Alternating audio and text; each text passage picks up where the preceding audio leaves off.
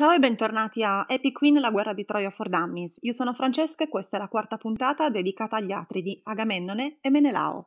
Purtroppo per fortuna, per parlare degli Atridi non possiamo prescindere dall'intera stirpe degli Atridi, quindi dobbiamo andare a ritroso fino al fondatore. Fondatore che si chiamava Tantalo, che era re della Lidia e della Frigia, parliamo di una zona della penisola anatolica, quindi della, dell'attuale Turchia. Secondo Platone, che ne parla in un dialogo chiamato Cratilo, il suo nome significa l'infelice, o forse addirittura l'infelicissimo.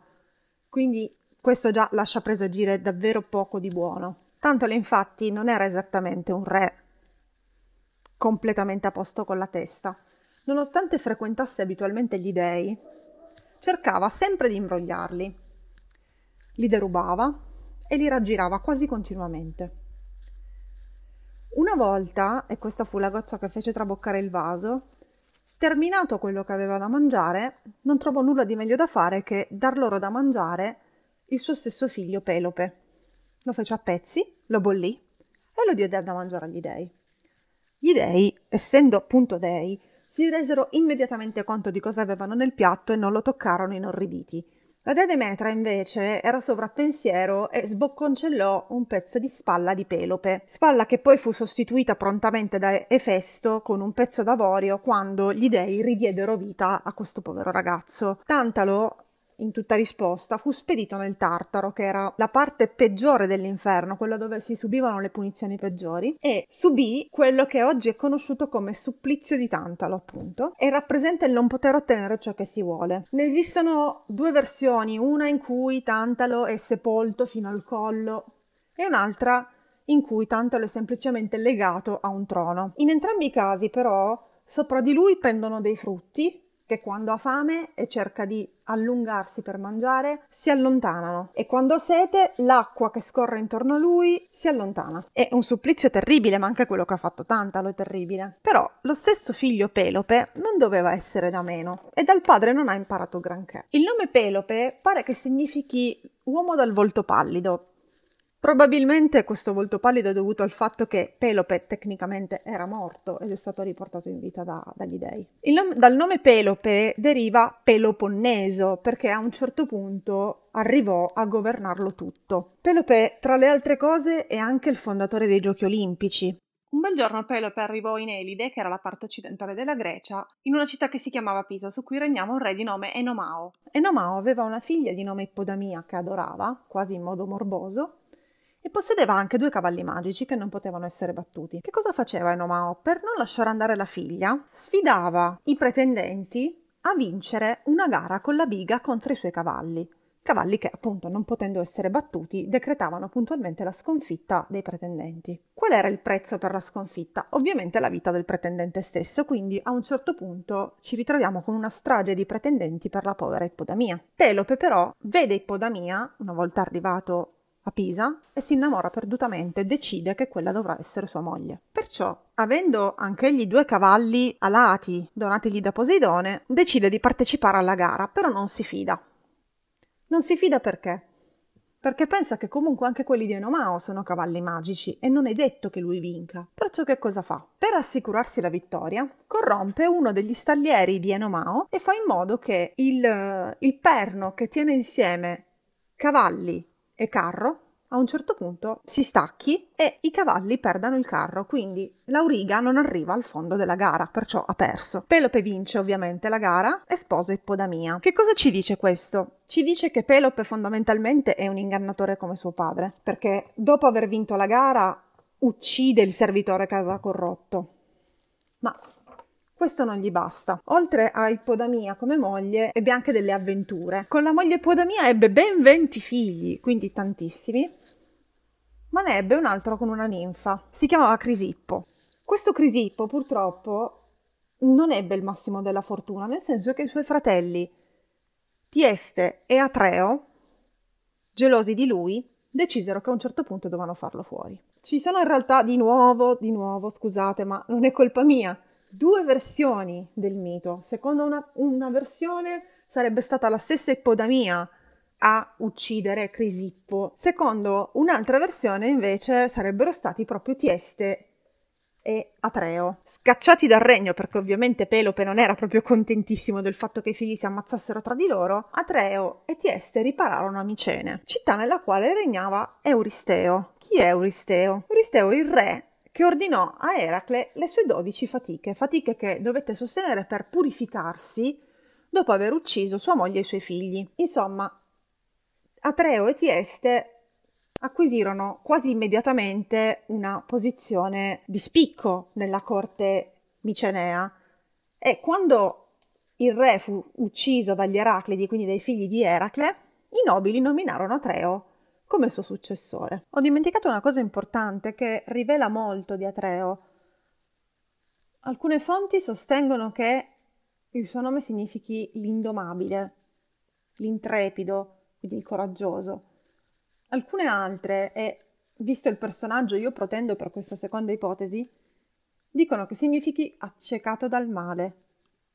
Doveva essere un bel personaggio. Atreo aveva promesso ad Artemide di sacrificarle il capo più bello di tutto il bestiame reale, che aveva il vello d'oro. Lo sacrificò e ne tenne il vello per sé. Erope, che era sua moglie ed era una ninfa, decise che Atreo, sai che c'è? Sì, è vero, siamo sposati, ma non mi piace più di tanto, preferisco tuo fratello Tieste. E per convincere Tieste a commettere adulterio con lei, gli donò il vello d'oro del capo di bestiame che Atreo aveva sacrificato per Artemide. Siccome il possessore di quel particolare vello era identificato come re di Micene, quando Atreo si ritrovò senza L'oggetto perse il diritto al trono, che passò a Tieste. Zeus però stava dalla parte di Atreo, perché Tieste forse gli stava un po' sulle scatole, quindi fa fare praticamente a Tieste una scommessa che riguarda il corso del Sole e con l'aiuto di Apollo in realtà mostra a Tieste il Sole che percorre un percorso inverso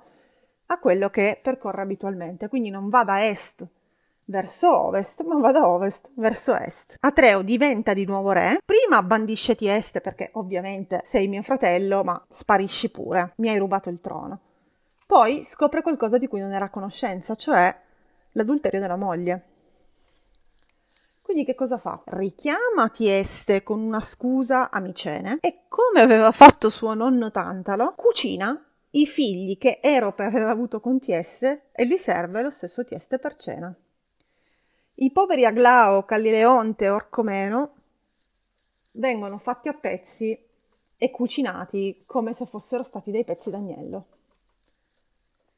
La figlia femmina di Tieste e di Erope, Pelopia, fu risparmiata perché semplicemente si trovava altrove. Una profezia rivelò a Tieste che se avesse fatto un figlio con sua figlia, quel figlio avrebbe ucciso Atreo. Quindi Tieste cosa fa? Si mette in cerca di Pelopia, Pelopia che ovviamente praticamente non sa neanche più che faccia a suo padre. Si mette alla ricerca di Pelopia che fa la sacerdotessa e mentre lei è lì che fa il bagno in un fiume, Tieste la violenta. Lascia però lì la sua spada e Pelopia la tiene con sé in modo da poter in futuro riconoscere l'uomo che l'aveva aggredita. Pelopia lascia il tempio, sposa Atreo che non la riconosce e contemporaneamente dà alla luce il bambino frutto della violenza.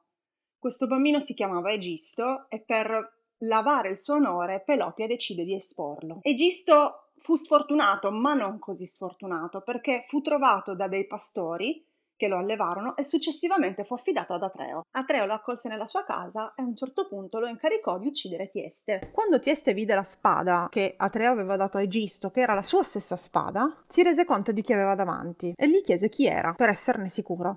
Egisto a sua volta chiese alla madre Pelopia che era presente chi fosse quell'uomo, Pelopia lo riconosce e si uccide con la stessa spada che aveva a suo tempo preso a Tieste. Preso che a quel punto la madre era morta e che Atreo lo aveva sfruttato per uccidere quello che era il suo stesso padre, uccise Atreo e il trono tornò a Tieste. Durante l'esilio di Tieste, ovviamente anche Atreo aveva avuto dei figli da Erope. Si chiamavano Anabissia, Agamennone e Menelao. Ci siamo arrivati, ecco gli Atridi. Agamennone e Menelao, in quanto figli del loro padre, insieme alla sorella Anabissia, non ebbero vita facile, perché ovviamente Tieste, per vendicarsi della morte dei suoi stessi figli, poi in- uccisi in quel modo atroce, voleva far fare ai figli del fratello la stessa fine, perché buon sangue non mente.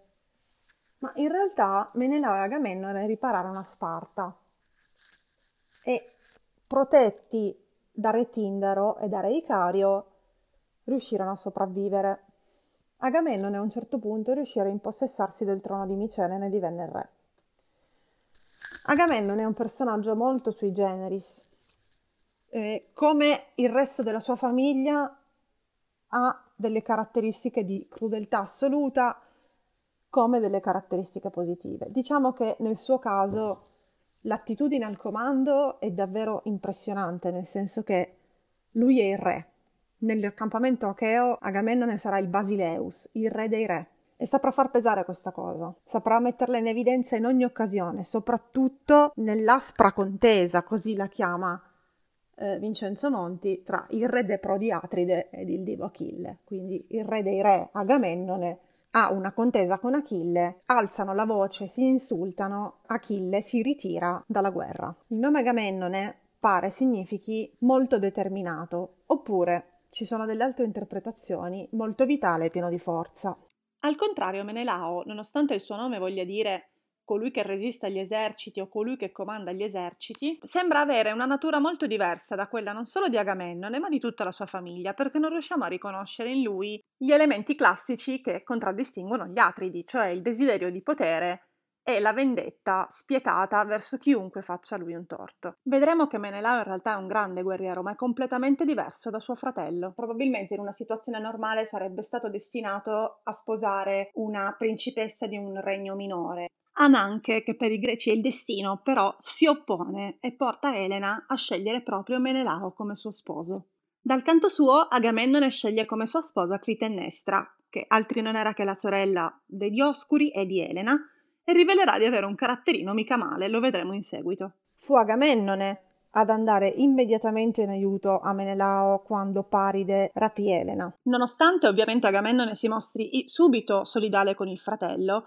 non riesco a immaginarlo dispiaciuto per l'accaduto perché il colpo di testa di Elene Paride gli permette di fare ciò che aveva sempre desiderato, tentare di espandere i propri domini verso est, verso una città molto ricca che era appunto Troia. Non dobbiamo dimenticare infatti che Troia controllava, grazie alla sua posizione geografica, lo stretto dei Dardanelli, quello che portava le navi dal Mediterraneo a quello che allora era chiamato Ponto Eusino, il Mar Nero.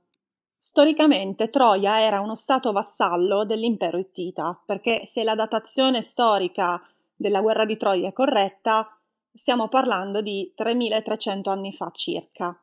Agamennone, che non è un idiota, sa che da solo non potrebbe mai conquistare una città come Troia, che ha alle spalle tra l'altro l'impero ittita, quindi decide di sfruttare la disgrazia del fratello per procurarsi un esercito enorme a costo zero e gli suggerisce di appellarsi al giuramento che quel giorno i pretendenti alla mano di Elena avevano fatto nella reggia di Tindaro.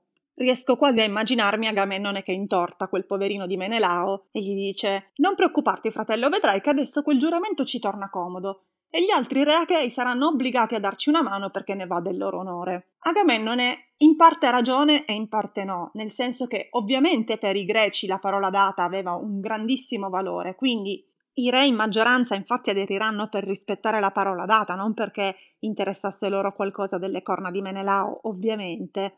Ce ne sono alcuni però che non hanno la benché minima intenzione di partire per Troia. Loro o chi per loro. Abbiamo visto che Teti ha nascosto Achille nella reggia di re di Comede e Odisseo dal canto suo non ha nessuna voglia di andare a fare la guerra, nonostante sia stato proprio lui a proporre il giuramento. Prima di tutto perché suo figlio Telemaco è appena nato, quindi Lasciare un bambino così piccolo solo con la madre per andare a fare la guerra per la moglie di un altro non era esattamente il massimo. D'altro canto, però, la piccola e pietosa Itaca non può permettersi nemici perché non è abbastanza forte. Da una parte non può permettersi un nemico come Agamennone e dall'altro non può permettersi un nemico come Troia in caso di sconfitta. Perciò Odisseo sarà molto combattuto e cercherà in tutti i modi di evitare di partire. Ma vedremo che una volta che sarà partito, nonostante il suo apporto militare alla guerra sia minimo perché Itaca parte soltanto con 12 navi, quindi si tratta di un contingente davvero piccino, la voce di Odisseo sarà sempre ascoltata nell'accampamento acheo. Il consiglio di Odisseo è quello che Agamennone cercherà sempre insieme a quello di Nestore, il re di Pilo, che è il più anziano del contingente acheo. Perciò vediamo che la guerra si farà, Ma si farà contro chi? La quarta puntata finisce qui, la quinta puntata sarà dedicata appunto ai nemici di Agamennone e Menelao. Andiamo a Troia a conoscere Ettore e Paride. Buona giornata e grazie per avermi ascoltata.